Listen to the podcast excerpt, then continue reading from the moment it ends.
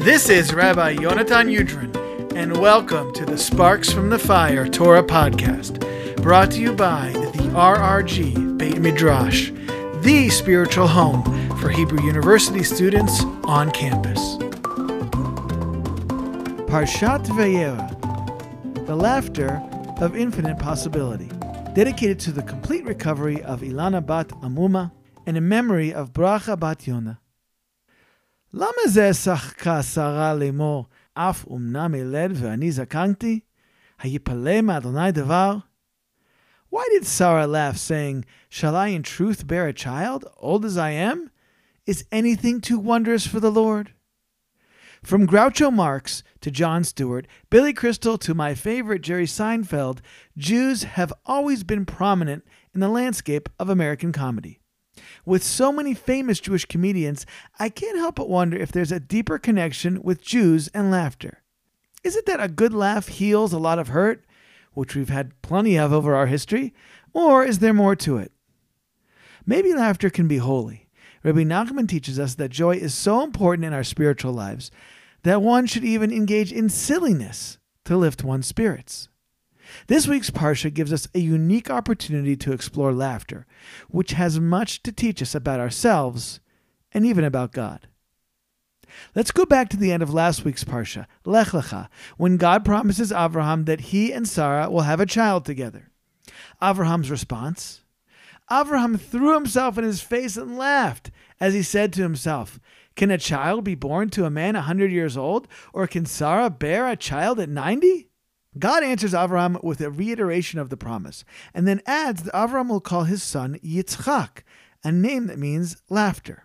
This seems to illustrate God's approval of Avraham's response. Yet in this week's Parsha, while Avraham and Sarah are visited by three angels, the promise of Sarah giving birth is repeated. Sarah's response is seemingly identical.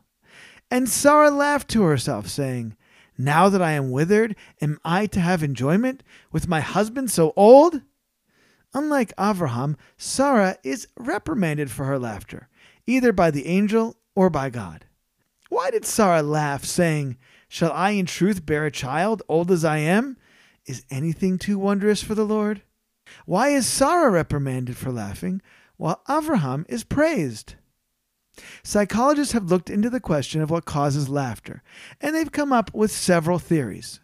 Two of these theories of laughter are called the superiority theory and the incongruity theory. The superiority theory sees all laughter as the result of one person demeaning another. This is the laughter of mockery, when that special someone points their finger and laughs at you because you didn't notice the egg on your shirt before you ran out the door this morning. But the incongruity theory of laughter posits that laughter comes from being presented with fundamentally incongruent or incompatible concepts. Think of the YouTube video of the dog who can use a golf club and sink a long putt. The unexpected nature of the act, as well as its seeming impossibility, awakens a sudden response of laughter. So back to our story. When God tells Avraham that he and Sarah will have a child together, even though he would be a 100 and she would be 90, Avraham's laughter is the laughter of incongruity. What he's being told flies in the face of his human experience and his understanding of nature. And it is exactly that incongruity that brings him to the floor in laughter. But Sarah's laughter is the laughter of superiority. Her understanding of her body and the way in which children are born does not support the angel's claim.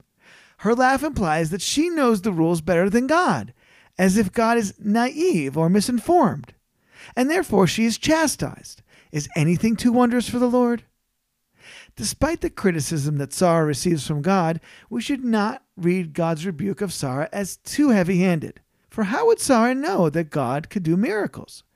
The birth of Yitzhak is the first appearance of a miracle which breaks the rules of nature.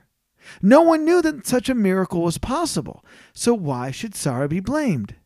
Instead, we can read this as a teaching moment for Sarah and for all of us as well. And in the end, we see that Sarah hears the message.